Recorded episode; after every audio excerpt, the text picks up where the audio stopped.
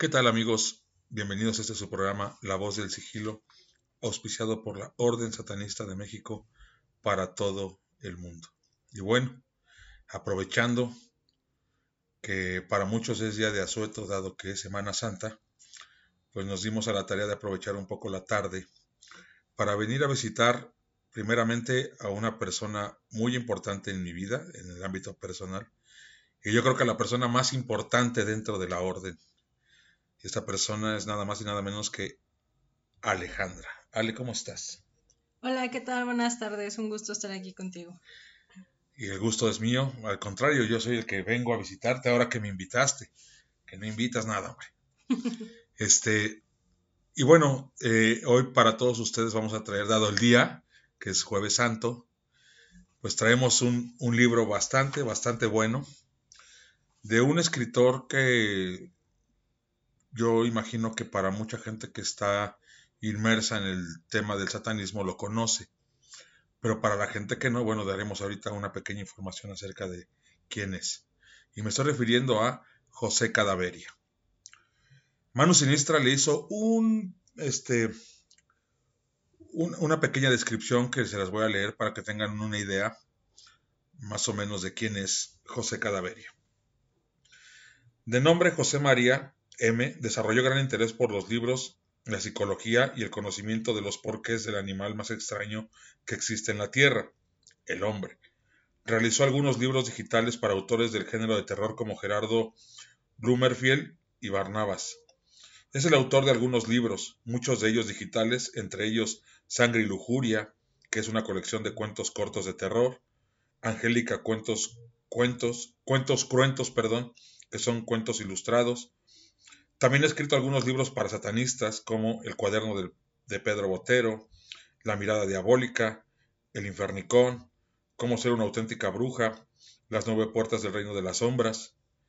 Ha realizado traducciones de algunos de los libros de Anton LaVey, los cuales no fueron comercializados porque las editoriales españolas temieron que el público no aportara los beneficios necesarios como para comprar los derechos de autor. Fue el iniciador del proyecto de una revista digital de carácter satánico ocultista titulada Pedro Trabajos. Y bueno, cuando se subió esta pequeña reseña de, José Cadaveria, estaba trabajando en un proyecto que se llamaba el Grimorio Cultus Infernalis, que es precisamente el libro que traemos hoy para todos ustedes y que nos va a hacer favor nuestra compañera Ale de leer algunos fragmentos del libro y que vamos a ir comentando conforme se vaya dando el caso. Así que comenzamos con el primer capítulo que se titula Venanata Tenebris. Escucha, hombre vil. Dios marcó tu destino desde el día en que naciste. Tu madre te arrojó del útero al tiempo que arrojaba la inmundicia de los intestinos manchados, quedaste con ello. Y esa infecta caricia es la señal de tu existencia miserable. No habrá compasión para ti, ni hallarás liberación alguna cuando regreses al excremento. Dios fue un miserable, acepta pues los caminos del diablo. desde hace cientos de años, los iniciados en los misterios infernales han pasado este libro de un maestro a un discípulo. Las fórmulas contenidas aquí conllevan a una cercanía con el poderoso, príncipe de las tinieblas. Por ello, estas palabras han de ser tratadas con el máximo respeto y no pueden ni deben ser dichas impunemente. Solo una auténtica fe en la palabra de Satán llevará al iniciado al triunfo en esta tierra y caminará a su siniestra después de su vida. Es la falsedad que el rey de los infiernos fuera desterrado de, de los reinos del dictador entre los dictadores, ese farsante llamado Jehová, el dios de los mediocres, mísero imponente y cobarde. No, Satán fue expulsado del reino de los cielos. Satán se fue asqueado de este estéril reino repleto de ángeles castrados y espíritus beneficentes. No fue Dios quien lo expulsó, lo hizo el aburrimiento. Satán goza y se ríe por el caos en donde pase eh, sumergido en el mundo. Satán es el verdadero Dios de este mundo, pues gobierna sobre el torno del caos. Muerte y vida, guerra y paz, son las directrices que gobiernan el mundo. comer o ser comido, matar o ser matado, ser amo o ser esclavo. En esencia, en, e, en eso se reduce la vida. Satán y las otras deidades infernales pueden apuntar al hombre o a la mujer que deseen triunfar en esta vida, pero para ello tendrán que rendirle homenaje al menos cinco días a la semana, y el domingo deberá realizar una burla de los sacramentos de la Iglesia, con el fin de demostrar la lealtad a Satanás, pues el rey de este mundo lo agrava la blasfemia. Repite tus oraciones a la luz de la vela negra, en completa oscuridad, con tus manos extendidos a los lados y las palmas apuntando hacia abajo. Esto ha de realizarse el lunes, el martes, el miércoles, el jueves y el sábado, a partir de las doce de la noche. No faltes nunca a tus rezos, pues los demonios son vanidosos y les agradan los homenajes. No retrocedas nunca en tu camino, no te vuelvas atrás o sentirás la furia de Satán. En tus carnes mortales y en la otra vida sufrirás de tremendos tormentos. Oye, aquí me causa un poquito de, no sé, ahorita lo, último que, leíste, este, digo, entiendo eh, el por qué se hace, se ve al satanismo de esa manera, pero no lo comparto. Vamos, eh, el hecho de convertir al satanismo en una religiosidad eh, tan cristiana no, no es algo que a mí me agrade. El hecho de, fíjate, aquí un, fragmento que tú leíste que dice, no faltes nunca a tus rezos, pues los demonios son vanidosos y le agradan los homenajes. O sea, ya es una, para empezar, desde mi perspectiva, ya es eh, algo impositivo, pero lo, lo, más, lo que más me causa ruido es no retrocedas nunca en tu camino, no te vuelvas atrás o sentirás la furia de Satán. Eso es un tema puramente cristiano. Y algo que en lo personal a mí no me agrada es convertir al satanismo de la misma manera que está estructurado el cristianismo. Nada más, o sea, digamos que es la misma novia pero vestida de negro. Y para eso te voy a dar un, te voy a leer lo que dice la Biblia con respecto a algo parecido. En 2 de Pedro 2.21 dice, la Biblia de las Américas, pues hubiera sido mejor para ellos no haber conocido el camino de la justicia que habiéndolo conocido, apartarse del santo mandamiento que les fue dado. ¿En qué está basada la Biblia? El cristianismo como tal. Está basado en el miedo. Está basado en la culpa está basado en la disolución del ser humano para entregarse por completo a Jehová, a Cristo. ¿Cómo es posible que nosotros como satanistas recurramos a las mismas herramientas que, recurre el cristianismo para poder enviar un mensaje? Es algo que al menos a mí no me, me causa ruido, digo yo respetando el, libro de, José Cadaveria, que dicho sea de paso, hacer un libro y no uno, sino varios, ya requiere su mérito, ¿no? Es algo que, es digno de alabarse. Pero al menos la filosofía como tal, al menos en este tipo de puntillos, pues a, mí no me, no, me queda tanto, ¿no? Entiendo que pues la visión del satanismo tiene que, que ser variada, que tiene que haber diferentes opiniones, de eso se enriquece el pensamiento, pero mi opinión muy personal es que a mí no me cuadra el hecho de tener. ¿O tú cómo lo ves? No, pues es que, mira, aquí, eh, no sé si notaste, pero de repente cuando estaba leyendo, eh, me iba a reír por, eh, por lo, que estaba diciendo ahí. Pero pues al final donde dice, no retrocedas nunca de tu camino, no te vuelvas atrás o sentirás la furia de Satán. O sea, ¿qué es la furia de Satán? O sea, tengo que tener miedo a Satán. Y entonces yo me pregunto también, o sea, no te vuelvas atrás y entonces, ¿dónde estaría tu crecimiento? Porque si tú no analizas las cosas que habías hecho antes o no ves tu pasado, difícilmente vas a poder modificar tu presente y tu futuro. Entonces, el hecho de, de no vuelvas atrás, pues puede caer también en el hecho de arrepentirte, ¿no? Pero pues si te arrepientes, ¿cuál sería, cuál sería el, el camino a seguir, ¿no? O sea, el, el tenerle miedo a la furia de Satán, ¿qué me va a hacer? ¿Me va a matar? ¿Me va pues mira, va a venir a, jalar las patas o, qué? Pues, pues, mira, finalmente lo que se trata de enviar un mensaje. Yo siento que la postura que se toma con respecto a esta clase de mensajes es eh, verte un poco más malvado, verte un poco más oscuro, verte más maquiavélico, más diabólico, no sé, porque en lo personal si lo tomas de manera literal, pues... Pero pues al final vuelves a caer en el cliché satanista, ¿no? Exacto. De, de soy malo y nadie se meta conmigo porque... Eh, hay cosas que a mí lo personal no, congenio yo con eso, ¿no? Pero, a ver, continuemos con el siguiente capítulo que dice... Septen condementioni diaboli. Número uno. Sé el dueño de tus palabras y no digas nunca la verdad, pero hazlo de tal manera que todos los demás que no son hermanos obscuros crean lo que dices. Pues si lo dices de verdad, a aquellos que no son tus hermanos, estos llegarán a tener cierto poder sobre ti, mientras que ellos no, te servirán para tus fines. Número 2. Trata de ser siempre el más poderoso. Para ello, no respetes ningún derecho de propiedad.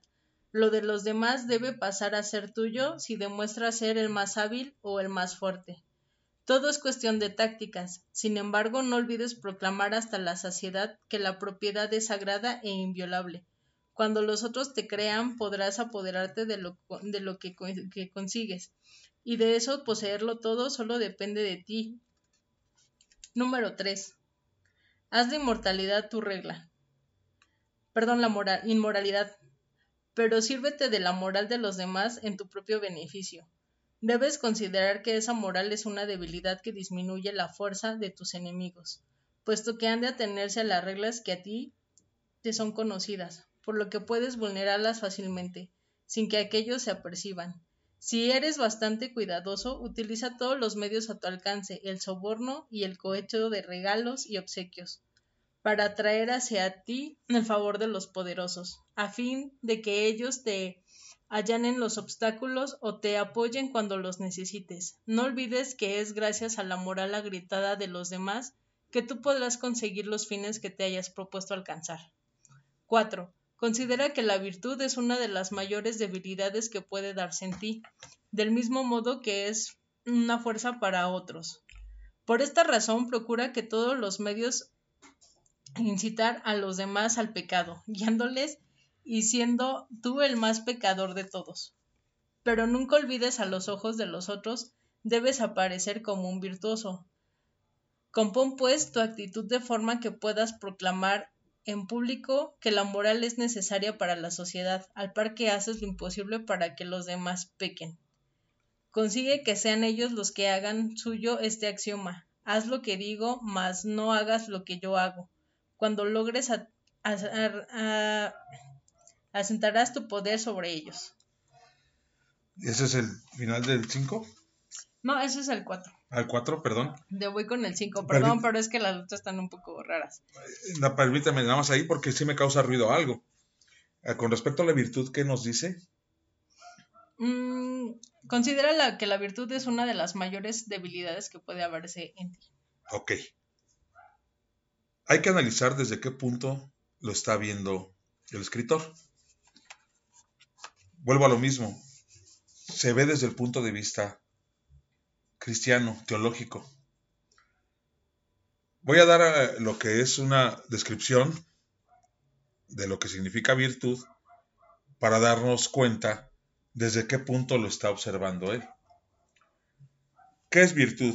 Como virtud se denomina la cualidad humana de quien se caracteriza por obrar bien y correctamente. Como tal, es una cualidad moral considerada buena, Asimismo puede referirse a la eficacia de ciertas cosas para producir determinados efectos. La palabra virtud como tal proviene del latín virtus, virtutis, y se deriva del, vocablo latín vir, que significa varón, hombre, pues se refiere a la cualidad del valor, asociada a lo masculino en el pensamiento antiguo. En ese sentido, la virtud puede designar la fuerza, el vigor o el valor que una persona presenta ante determinadas situaciones. A pesar de lo que ha pasado, Magdalena ha demostrado la virtud de seguir siempre adelante. Es un ejemplo. De allí que también pueda hablarse de virtud para referirse a la entereza de carácter de alguien. La virtud como tal se puede verificar en las personas con integridad moral, dispuestas a conducirse de acuerdo a lo que es justo, a lo que, entendido en un sentido moral, es correcto. Por ello, la virtud también es reconocible en las acciones virtuosas y en la manera recta de proceder. De allí que en el lenguaje cotidiano el término virtud también se emplea para designar las cualidades de una persona que obra bien. Por otro lado, Virtud también puede usarse para referirse a la eficacia de determinadas cosas para producir o causar efectos positivos. Un ejemplo es, el caldo de pollo de mi madre tiene la virtud de levantar a un muerto. Otro ejemplo es, el aloe vera tiene impresionantes virtudes curativas. En plural, las virtudes son, según la doctrina católica, los ángeles portadores de la gracia y el valor, cuya misión fundamental es dar cumplimiento a las operaciones divinas en la tierra. Son también conocidos popularmente con el nombre de ángeles de la guardia, y forman parte del quinto coro. Eh, las virtudes teologales, que solo tocamos en los estudios que da la orden, según la Biblia, son la fe, la esperanza y la caridad. En ese sentido, son virtudes que tienen como objeto a Dios mismo, de allí que es el propio Creador quien las haya infundido en el alma de los hombres.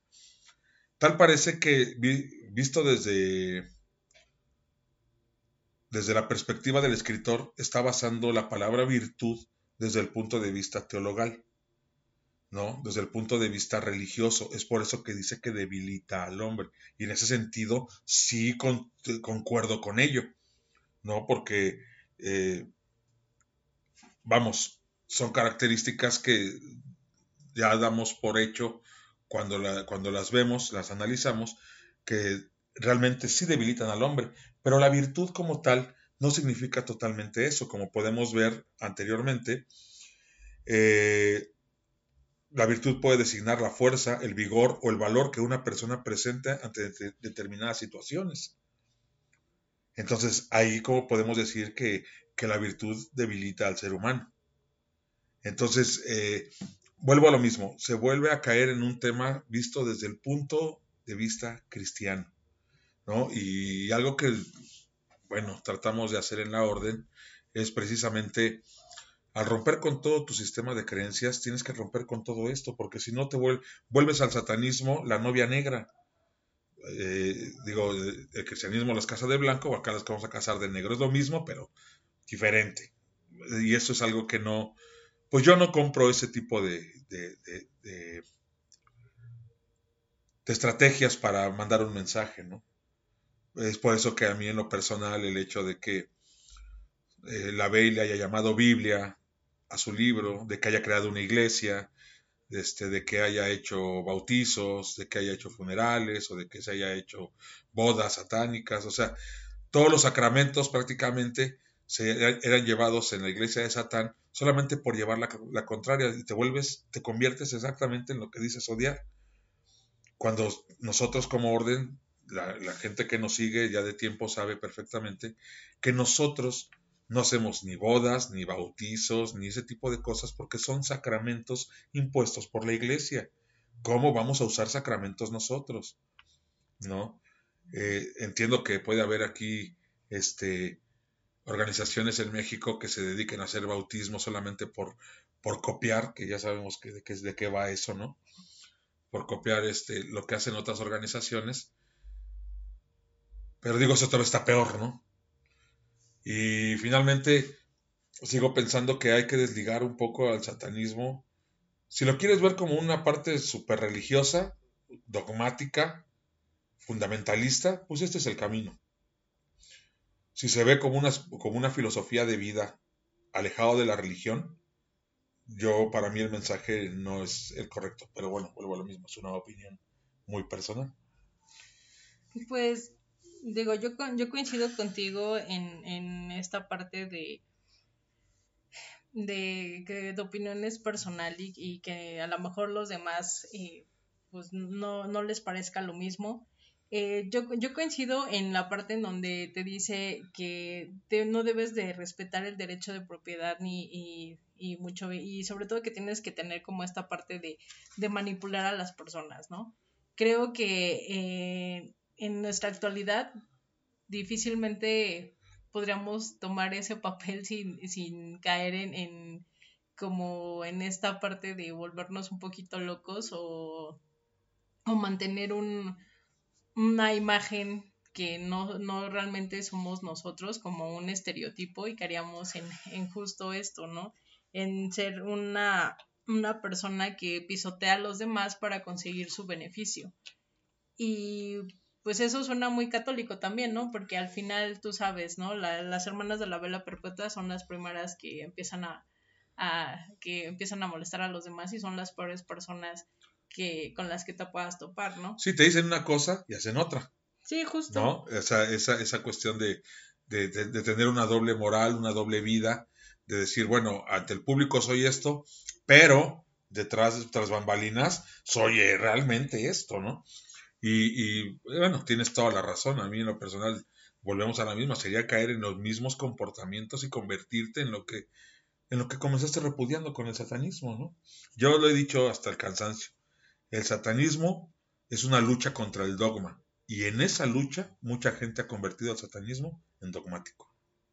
Y aparte que cansado, ¿no? Tener que tener una doble vida y al final, o sea, dejamos de un poco el tema de, de la religión, pero aparte, pues aboco a más a, a, esta parte de la humanidad, ¿no? Eres un ser humano y por lo tal debes de tener sentimientos y no está como, es antinatural tratar de decir, ah, yo no voy a sentir nada por nadie, voy a pasar por sobre todos y me vale, lo importante soy yo, yo, yo y después yo. Al final creo que eso no, no, no aplicaría actualmente en nuestra sociedad y menos con la filosofía de vida que nosotros llevamos. Pues sí, aunque mucha gente pudiera pensar que, que la filosofía satanista, o al menos desde el punto de vista donde la vemos nosotros, es un tanto cristiana, se puede decir. Yo no digo que sea cristiana, simplemente digo es parte natural de vivir en sociedad, ¿no? El hecho de que, de que no se respete la propiedad privada y que haga uno lo posible, como dices tú, pisotear al, al que tiene algo para yo quedarme con eso o, o, o mentir o es digo no son prácticas que yo haga y no porque yo me considere un santo no Simplemente lo que yo lo que yo voy a conseguir, si yo veo que una persona tiene algo que yo quiero, pues no voy y se lo quito. Trabajo por ese algo, ¿no? Porque entonces, ¿sabes qué? Estamos hablando que la estafa es buena. Estamos hablando que, que robar está bien entonces, ¿no? Porque aquí no, aquí no importa eh, el, el, los medios, aquí lo que importa es el fin. Pero ¿sabes cuál también es otra de las cosas que al final les está enfocando mucho o se está enfocando en los demás? Y entonces, es o sea, yo no me imagino andar por la vida fijándome en qué te tienes tú, en qué tiene mi vecino o en qué para pasar y decir, ah, yo quiero eso y me, no me importa cómo lo haga.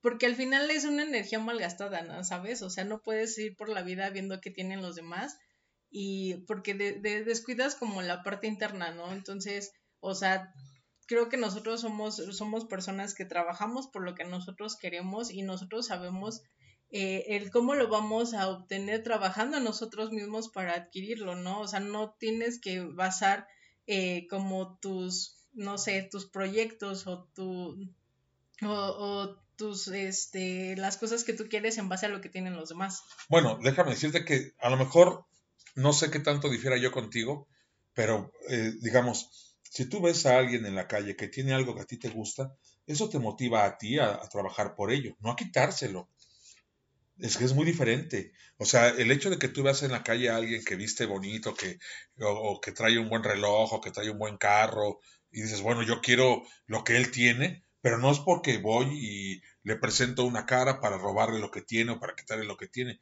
no, sino me impulsa a mí a, a trabajar más, a, a, a ver la manera en cómo por mis medios pueda yo conseguir lo que otra persona tiene. En ese sentido, pues no es que me vaya fijando yo en lo que tiene toda la gente, ¿no? Porque como dices tú, es una energía malgastada. Pero sí cuando yo veo a una persona que a lo mejor tiene algo que yo no, pues me motiva a tratar de conseguirlo, ¿no? Tal vez, y a lo mejor también tengo que ver si es posible que yo lo pueda conseguir, ¿no? Porque pues, a mí me gusta eh, eh, los yates de los millonarios, ¿no? Pero no, digo, veo lejos el hecho de poder conseguirme yo un yate, ¿no? Te repito, o sea... Creo que aquí también está jugando mucho con lo corrompible que llega a ser el ser humano. De hecho, De hecho, va, va más por ese tema, ¿no? Pero a ver, continuemos. Bueno, vamos con la parte 5. Dice, protégete como con una dura coraza y hazte insensible a los dolores y desgracias que aquejan a los demás por tu causa. Es lo que habías dicho. O a la de los otros que piensan que actúas como tú. Pero no te confíes a esto, sino que has de mantener siempre en guardia. Tú no debes amar a nadie, has de hacer que sean los otros quien te amen. Así podrás dominarlos mejor. Como dices, sigue preocupado por los demás. Eh, mm, número 6. Debes de considerarte el único, el, el privilegiado y por eso situarte siempre en un plano más elevado respecto a los otros. Acepta la sumisión ajena como muestra de acatamiento que te deben. Si alguno osara desafiarte, no sometiéndose a tus deseos, aplastado y haz que la tristeza entre a su casa. Hiérele en lo, más, en lo que más quiera para que sea su mayor sufrimiento, y de este modo, viendo que tú eres el más fuerte, acabará por aceptar y someterse a tu influencia y a tu poder.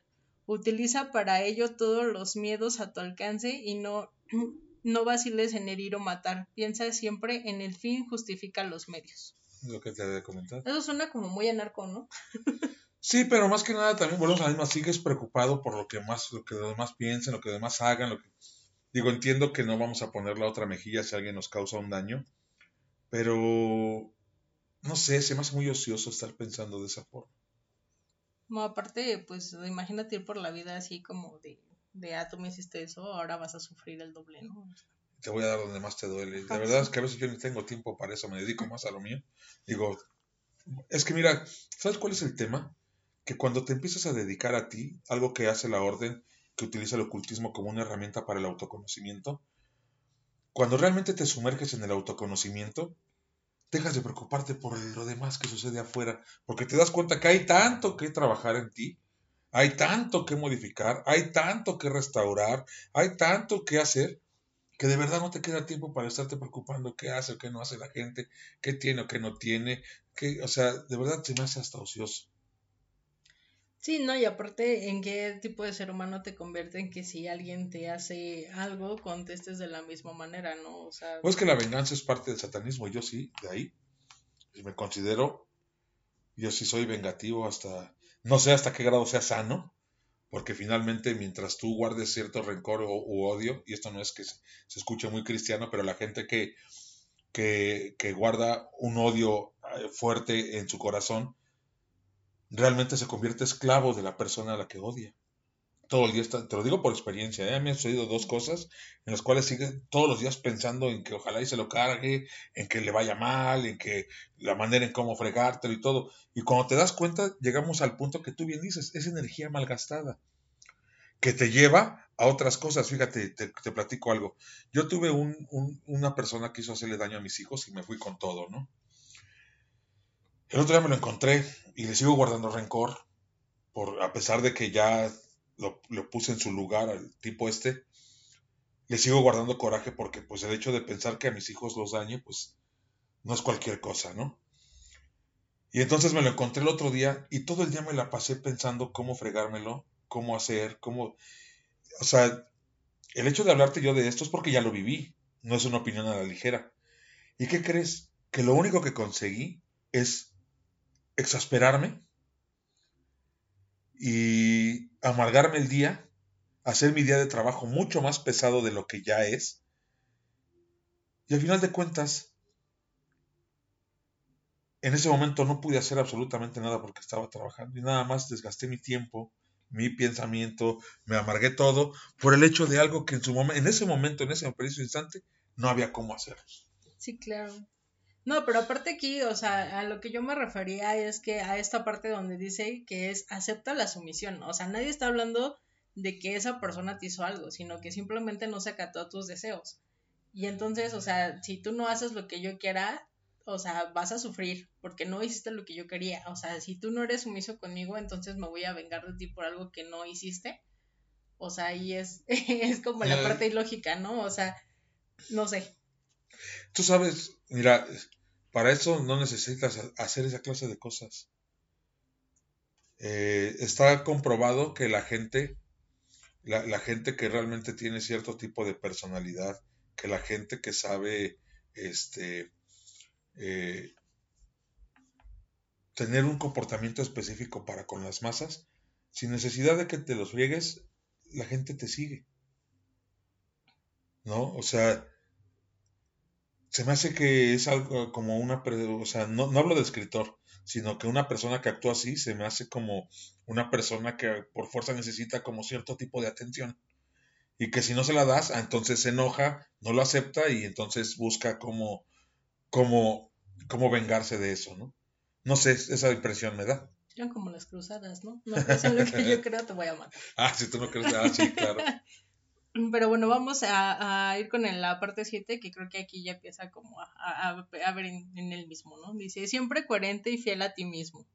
Medita con detenimiento tus acciones y establece tus planes de ataque, que luego cuando pases a la acción no te arrepientas, jamás del, del daño infligido a los otros. Pero rectifica tus errores si te has equivocado y no han surtido tus acciones el efecto que deseabas o que calculaste lo que hayas decidido es lo que debes realizar, sin ninguna clase de dudas. Caiga quien caiga y suceda lo que suceda. Así podrás mostrarte ante todos como un hombre plenamente independiente, de los que tienen que dar cuentas, de los que no tienen que dar cuentas a nadie de sus actos. De ese modo, gracias a, la permanente igualdad de tu, de tu proceder, a tu equilibrio, podrás pasar por un hombre justo a lo que te felicitará el que los otros se conviertan en tus esclavos sin que incluso lleguen a, ver, a darse cuenta de que lo son. Olvida lo que te dije, no estaba en uno mismo. Ah, sí, o sea, el hecho es que sigas pensando cómo atacar a los demás. O sea, tener una tener una constante vigilancia en los demás. Este, entonces me da, me, me queda claro que es Deja de ver en ti mismo, deja de trabajar en ti mismo y preocúpate por lo que todos los demás están haciendo. Yo respeto mucho eh, la trayectoria de José Cadaveria, eh, respeto mucho eh, su visión. Lo único que estamos haciendo aquí es dar nuestro punto de vista desde la filosofía de la orden. No es personal, o sea, porque luego hay gente que lo toma de manera personal.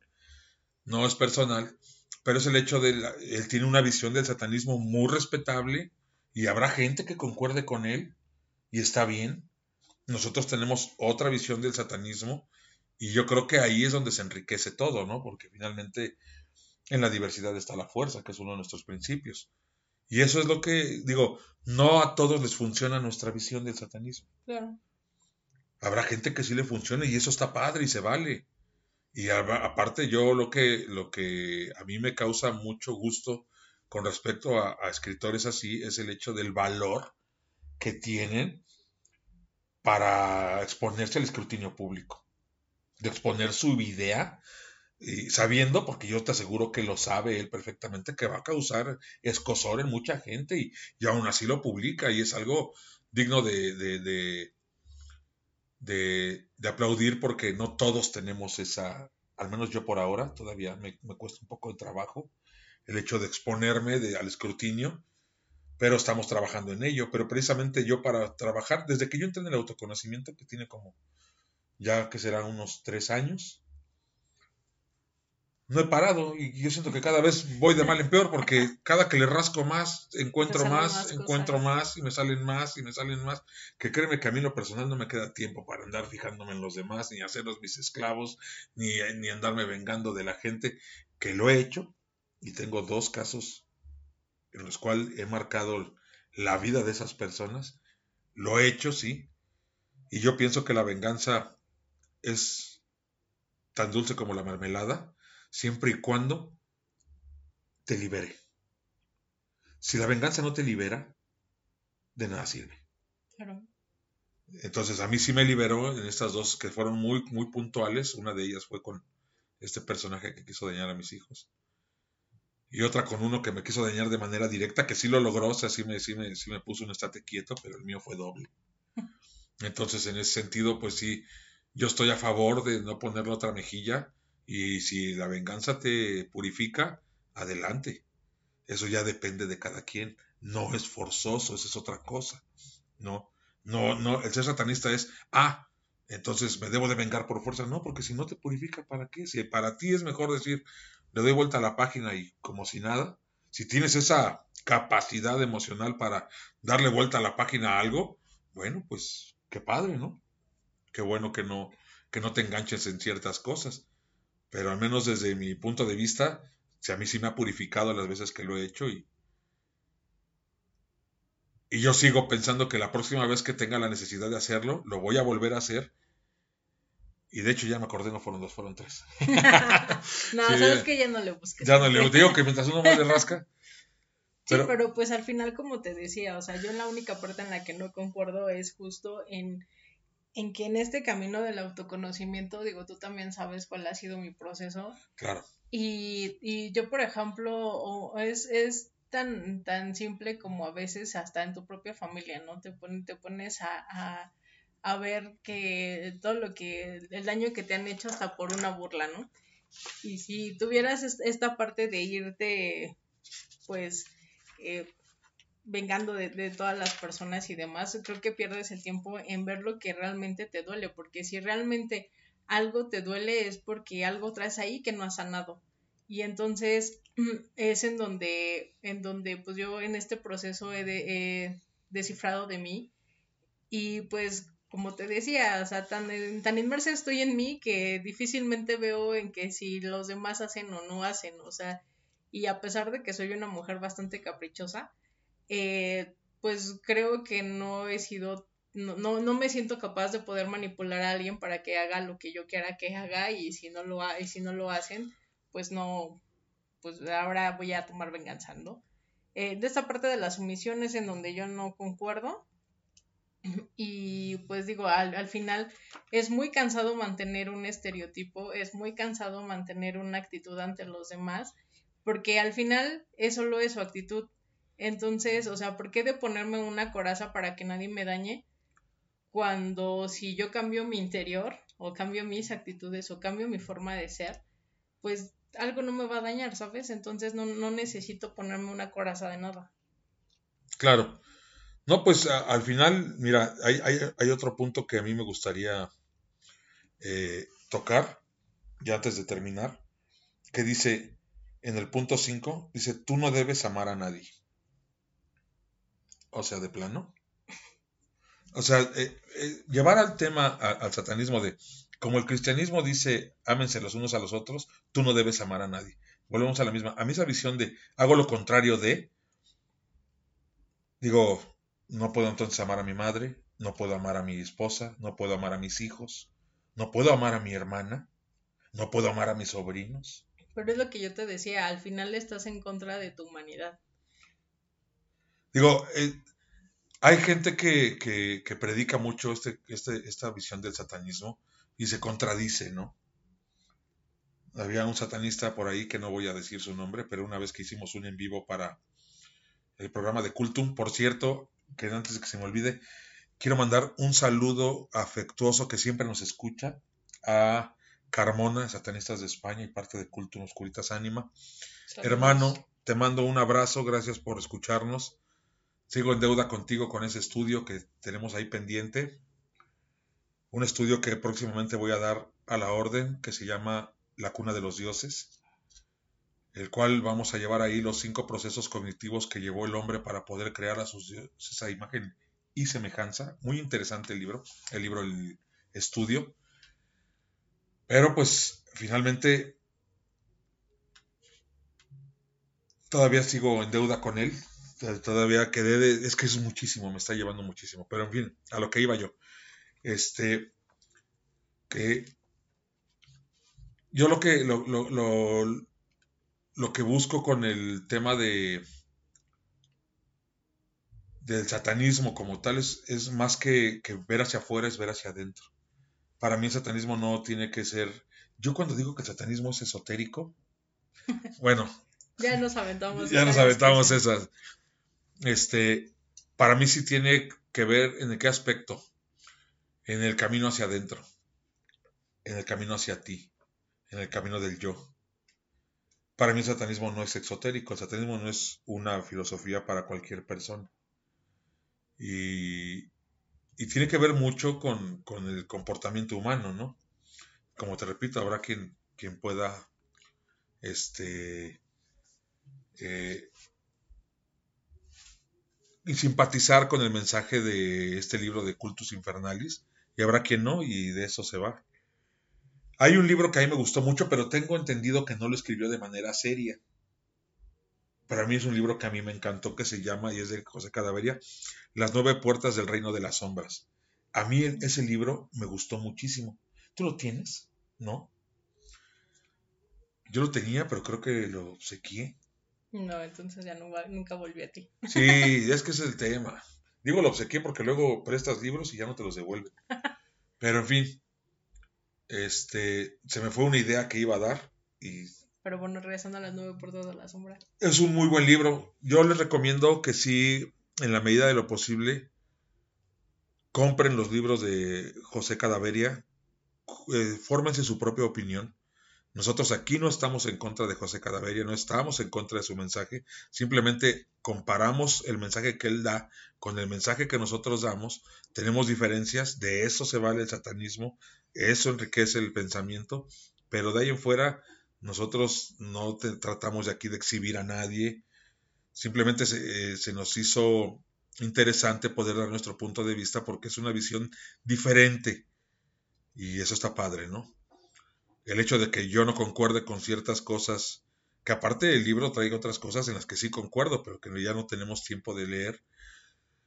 El hecho de que no concuerde yo con ciertas cosas no quiere decir que yo esté en contra de eso, porque vuelvo a repetir, tiene muy buenos libros. De hecho, yo tengo La mirada diabólica, tenía el de las nueve puertas del reino de las sombras y tengo este de cultos infernales. En la medida de lo posible, yo los exhorto a todos a que compren los libros de José Cadaveria de manera directa y la gente que no tenga, porque habrá gente que no tenga para comprarlos, bueno, que consiga PDF. La idea es que de alguna manera tengan la información, ¿no? Y habrá tiempo para, tiempos mejores para poder adquirir los libros de...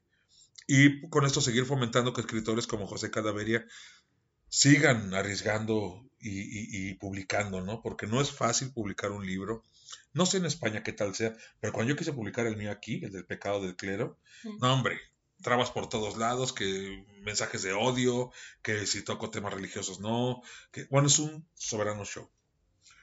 Entonces, eh, las editoriales aquí son muy especiales.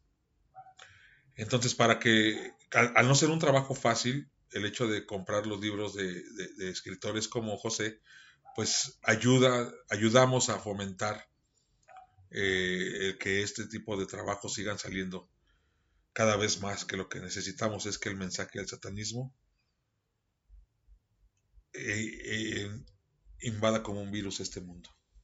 No, y aparte te, va a dar como el darle voz al satanismo independientemente de la corriente que sea o independientemente de del comportamiento o del pensamiento de cada uno de los escritores, al final del día, eh, pues eso nos hace grande, ¿no? El, hecho de poder eh, analizar, porque al final del día creo que eso fue lo que hicimos o lo que intentamos hacer fue analizar, no es una crítica, es un, es un análisis de, de, pues con toda la, la humildad del mundo de, de, lo que nosotros hacemos y lo que nosotros creemos. Y el hecho de que existan personas como él que den su visión, eh, pues hace grande, ¿no? Eh, que podamos tener diferentes puntos de vista y eh, que al final uno como, uno como persona pueda decir, ah, pues esto sí me pareció, esto no, y empezar con, con lo que te sirve y lo que no te sirve, pues dejarlo a un lado, ¿no? Al final de eso se trata el construirte a uno mismo. Exacto, pero también partiendo de la premisa que el satanista cuestiona todo. Exacto. ¿No? Entonces, cualquier libro que nos llegue a nuestras manos lo cuestionamos nos ayuda, el cuestionamiento nos ayuda a seguir investigando, a ver otras fuentes, a seguir aprendiendo, a seguir este, buscando, porque pues no, para mí no es la premisa más importante, pero una de las premisas importantes del satanismo es, una, lo cuestionas todo y la otra es la búsqueda del conocimiento. Para nosotros como orden, vamos más allá, nosotros estamos en búsqueda de la sabiduría, que no es lo mismo que conocimiento. ¿no? Que las dos pueden ir de la mano, sí, pero son diferentes. Entonces, en ese sentido, pues nuestro camino lleva otro rumbo, pero es parte de eso, otra visión solamente. Eh, no sé si este programa lo llegue a escuchar José Cadaveria, pero si lo llega a escuchar, le mando un saludo, espero conocerlo pronto, aunque sea vía redes. Claro, y estaría padre que también nos, nos, nos pudiera acomodar su punto de vista de lo que nosotros hacemos, ¿no? Me, me gustaría bastante, y de hecho, no sé, ahí esa es tarea para mi amigo Carmona, si en algún momento, no sé, podernos contactar para ver si hacemos un programa con él para la voz del sigilo. Ah, estaría genial. ¿No? Pero bueno, esto ha sido todo por hoy. Les agradecemos mucho el favor de su atención, el que nos sigan acompañando. Fue un placer tanto para Ale como para mí el estar aquí con todos ustedes. Y nos vemos en el siguiente programa. Hey.